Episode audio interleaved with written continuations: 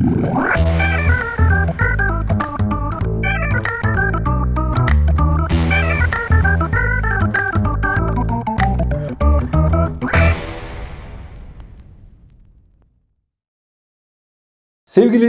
Ümit Sami Kumuş.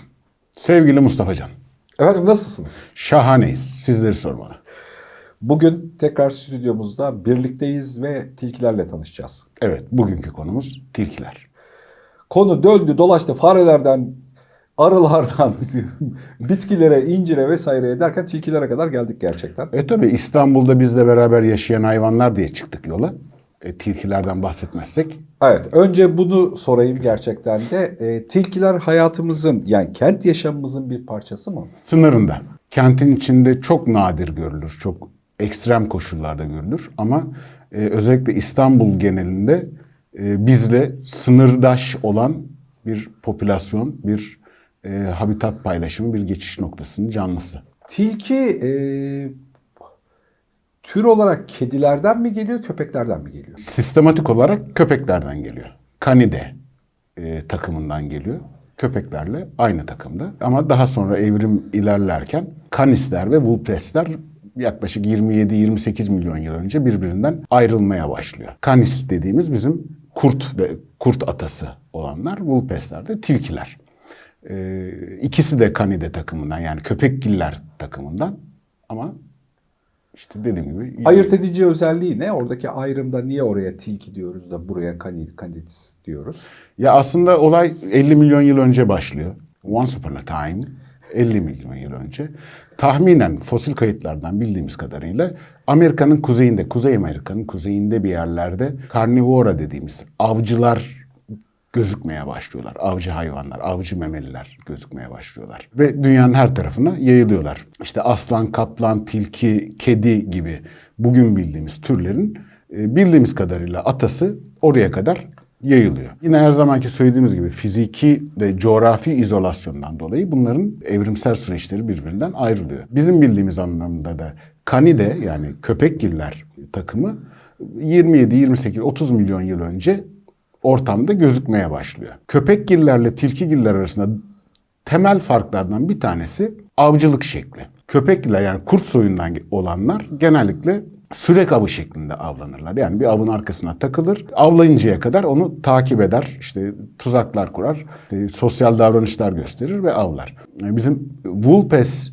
tilkigillerin içinde olanlarsa sürek avcısı değil ani avcılardır. Yani şey yapar, e, bekler, fırsatını yakaladığı zaman da avını avlar. Aynı zamanda özellikle tilkiler konusunda genel kabul şeydir. e, biz bunu karnivoradan yani avcı hayvanlardan sayıyoruz ama omnivor dediğimiz aslında hepçildir. Fırsatı bulduğu zaman böcek yer, fırsatını bulduğu zaman küçük memelilerden yer, kuşlardan yer, gerektiğinde bitkilerden yer, meyve yer. Bunların hepsini yer. Fırsatçı bir hayvandır. Tüm böyle efsanelerde, hikayelerde zekası, kurnazlığıyla falan böyle öne çıkan hayvanlardan bir tanesi. Bunun bir nedeni ya da bir zemini vardır. Tilki niye kurnaz? Tilki niye kurnaz? Bir kere insanlarla karşılaştıktan sonra biz onlara kurnaz at, atfında bulunmuşuz. Çünkü insanlar için de tilki bir av hayvanıdır. Özellikle kürkü için zamanında çok avlanmıştır. Ve çok zor avlanan bir hayvandır. Yani avcıyı, insan olan avcıyı atlatmasını çok iyi bilir. Yuvaları bile diğer karnivorlarda çok fazla gözükmez. Örnekleri vardır ama mesela toprak altında yuva yaparlar. Ama mutlaka bir acil çıkış kapısı vardır birkaç yuva birbirine bağlıdır. Sen tilkiyi bir yuvadan çıkarmaya çalışırsın. Halbuki o arka kapıdan arka kapıdan çıkmış gitmiştir. Ee, izini takip etmeyi zorlaştırıcı önlemleri vardır. Mesela bir efsanelerde çoktur. Bizim yerel avcılarda, doğa gözlemcilerinde de anlatılır. Mesela bir tilkinin arkası arkasına düşüyorlar avlanmak için. Ya kovalıyorlar, kovalıyorlar. Hayvanın normalde yorulması lazım. Ortalıktan bir kayboluyor. Sonra tekrar buluyorlar. Hayvan sanki hiç yorulmamış gibi devam ediyor. Sonra ortaya çıkıyor ki mesela 2-3 tilki bir araya gelmişler. İki tanesi saklanıyor. Bir tanesi avcıları peşine takıyor. Onlar orada dinlenirken dönüyor geliyor. Yuvaya giriyor. Diğer tilki yuvayı terk ediyor. Avcıları gene arkasına takıyor. Mesela böyle enteresan insan zihnine uygun şekilde adlandırırsak kurnaz ve akıllı olduğuna dair çok efsane var. Peki doğada da avlanması, öyle kurnazca avlanma metotları var mı normal bizim alışkın Ee, ani bir avcıdır. Kurnaz yani bizim baktığımız açıdan kurnazca diyebiliriz ama gene Mesela tilkileri üç aşağı beş yukarı herkes biliyordur. Baktığınız zaman görürsünüz böyle e, ince uzun bir burnu vardır. Burnu sürekli ıslaktır. Kocaman kulakları vardır. Bunlar süs olsun diye değil. Tilkiler çok iyi duyarlar. E, çok iyi duydukları için e, toprak altında veya kar altında olan herhangi bir canlının hareketlerini böyle nokta tahminiyle nerede olduğunu bilirler. Hissederler yani duyu organlarıyla. Pusuya yatar, bekler, bekler, bekler. Karın veya toprağın altındaki e, hayvan sabit konuma geldiği zaman da tık diye atlar, yakalar. Bir de böyle tilkilerin kuyrukları çok afilli. Evet. Yani hani genel olarak böyle normal alışkın olduğumuz hayvan gruplarına göre böyle gayet kocaman ve büyük süslü püslü bir kuyrukları var. Evrimsel bir nedeni var mı onun? Ee, Biliyor musun? Yani tavus kuşu örneğinde olduğu gibi bu büyük ihtimalle eşeysel seçilimin bir ürünü. Ee, yani kuyruk ne kadar büyük ve gösterişliyse e, avcıdan o kadar iyi kaçtığını, avını o kadar iyi yakaladığını temsil ediyor bizim bakış açımızda. E, o yüzden de e, ne kadar süslü büyük kuyruğun varsa dişi tilkiyi cezbetmek için e, güzel bir araç. Aynı zamanda tilkiler bizim için niye önemli? İstanbul'da yaşayanlar için tabii şehrin içinde görmüyoruz tilkileri ama her ne kadar hala tahrip etmeye devam etsek de İstanbul'un kuzeyi, kuzey ormanları İstanbul'un genel yüz ölçümünün yüzde 44'ünü falan tutuyor. Yüzde 40'ını tutuyor. Yani oldukça büyük bir e, doğal alan, ormanlık alan var. E, Burada genellikle yaşıyorlar diğer avcılarla beraber, diğer memelilerle beraber. Tilkinin özellikle bizim coğrafyamızda ana besin kaynaklarından bir tanesi daha önce de bahsettiğimiz fareler. Doğada yaşayan veya insan e, yaşamına yakın yerdeki, taşradaki, çiftlik yakınlarındaki farelerle çok beslenirler. Fırsatını bulduğu zaman kümesten tavuk kaçırır, işte yuvasından kuş yumurtası alır. Onlar ayrı. Ama yoğun olarak farelerle beslenir. Çok iyi takip eder, çok iyi bulur, yerini bilir. Bir nevi bizim uzak durmamız gereken ve vektör saydığımız, vektör olarak adlandırdığımız fareler üzerinden beslendiği için bir dengeleyici unsurdur. Biz tilkileri ortadan kaldırdığımız zaman büyük ihtimalle İstanbul'un kuzeyinden itibaren fare popülasyonunda büyük artışlar görme ihtimalimiz var. O yüzden bizim için ve yaşadığımız habitat için önemli bir e, arkadaşımız. Sürü halinde mi yaşıyorlar Sabi? Tekil yaşarlar. Çiftleşme dönemlerinde kur yaparlar. Erkek ve dişi tilki bir araya gelir. Çiftleşirler, yavrular olur. Bir batında ortalama işte gene yaşadıkları ortamın produktivitesine göre, e, bereketine göre ortalama 3-4 yavru oluştururlar.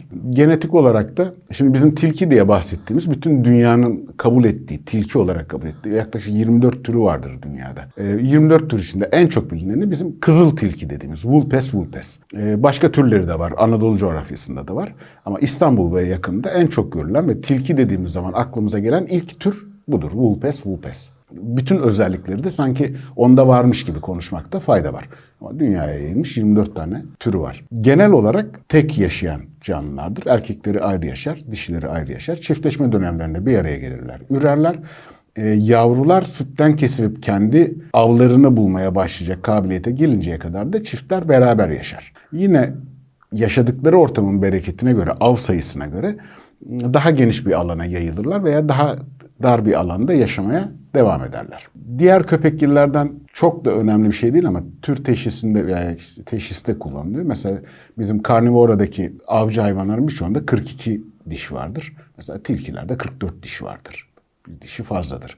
Ve çene basınçları çok kuvvetlidir. Bir fareyi avlarken kendimde şahit olduğum olaylardan bir tanesidir. Mesela fareyi yakaladığı zaman tek ısırışta e, hayvanı öldürür. Böyle belini falan kırar.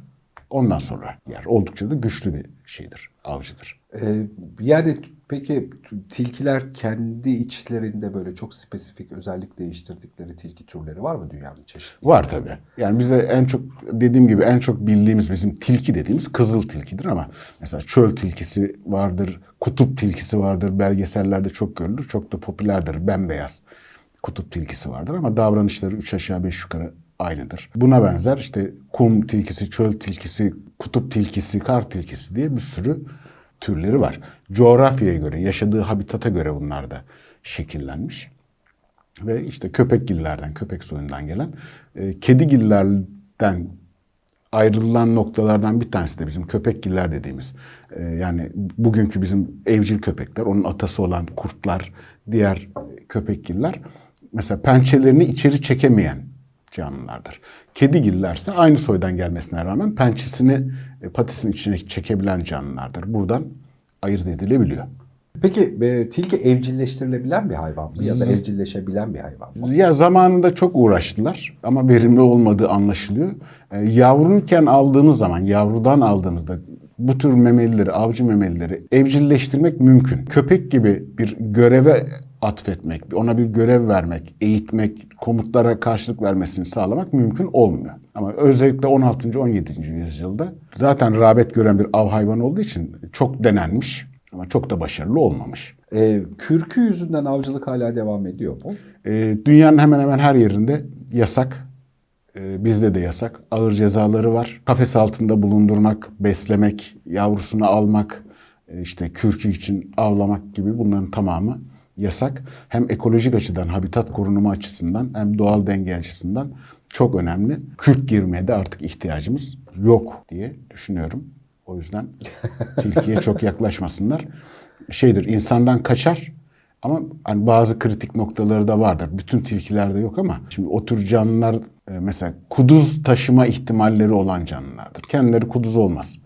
Ama taşıyıcısı olma ihtimali var. O yüzden aynı sevimli diye gidip yanında dost olmaya çalışmanın da manası yok. Kendi haline bırakmamız lazım. Şehir dediğim gibi şehirlerin çok yakınında yaşarlar ve e, bizim bizle beraber yaşamasını istemediğimiz popülasyonları dengede tutan önemli bir arkadaştır. Güzelmiş. Teşekkür ediyorum. Ben teşekkür ederim.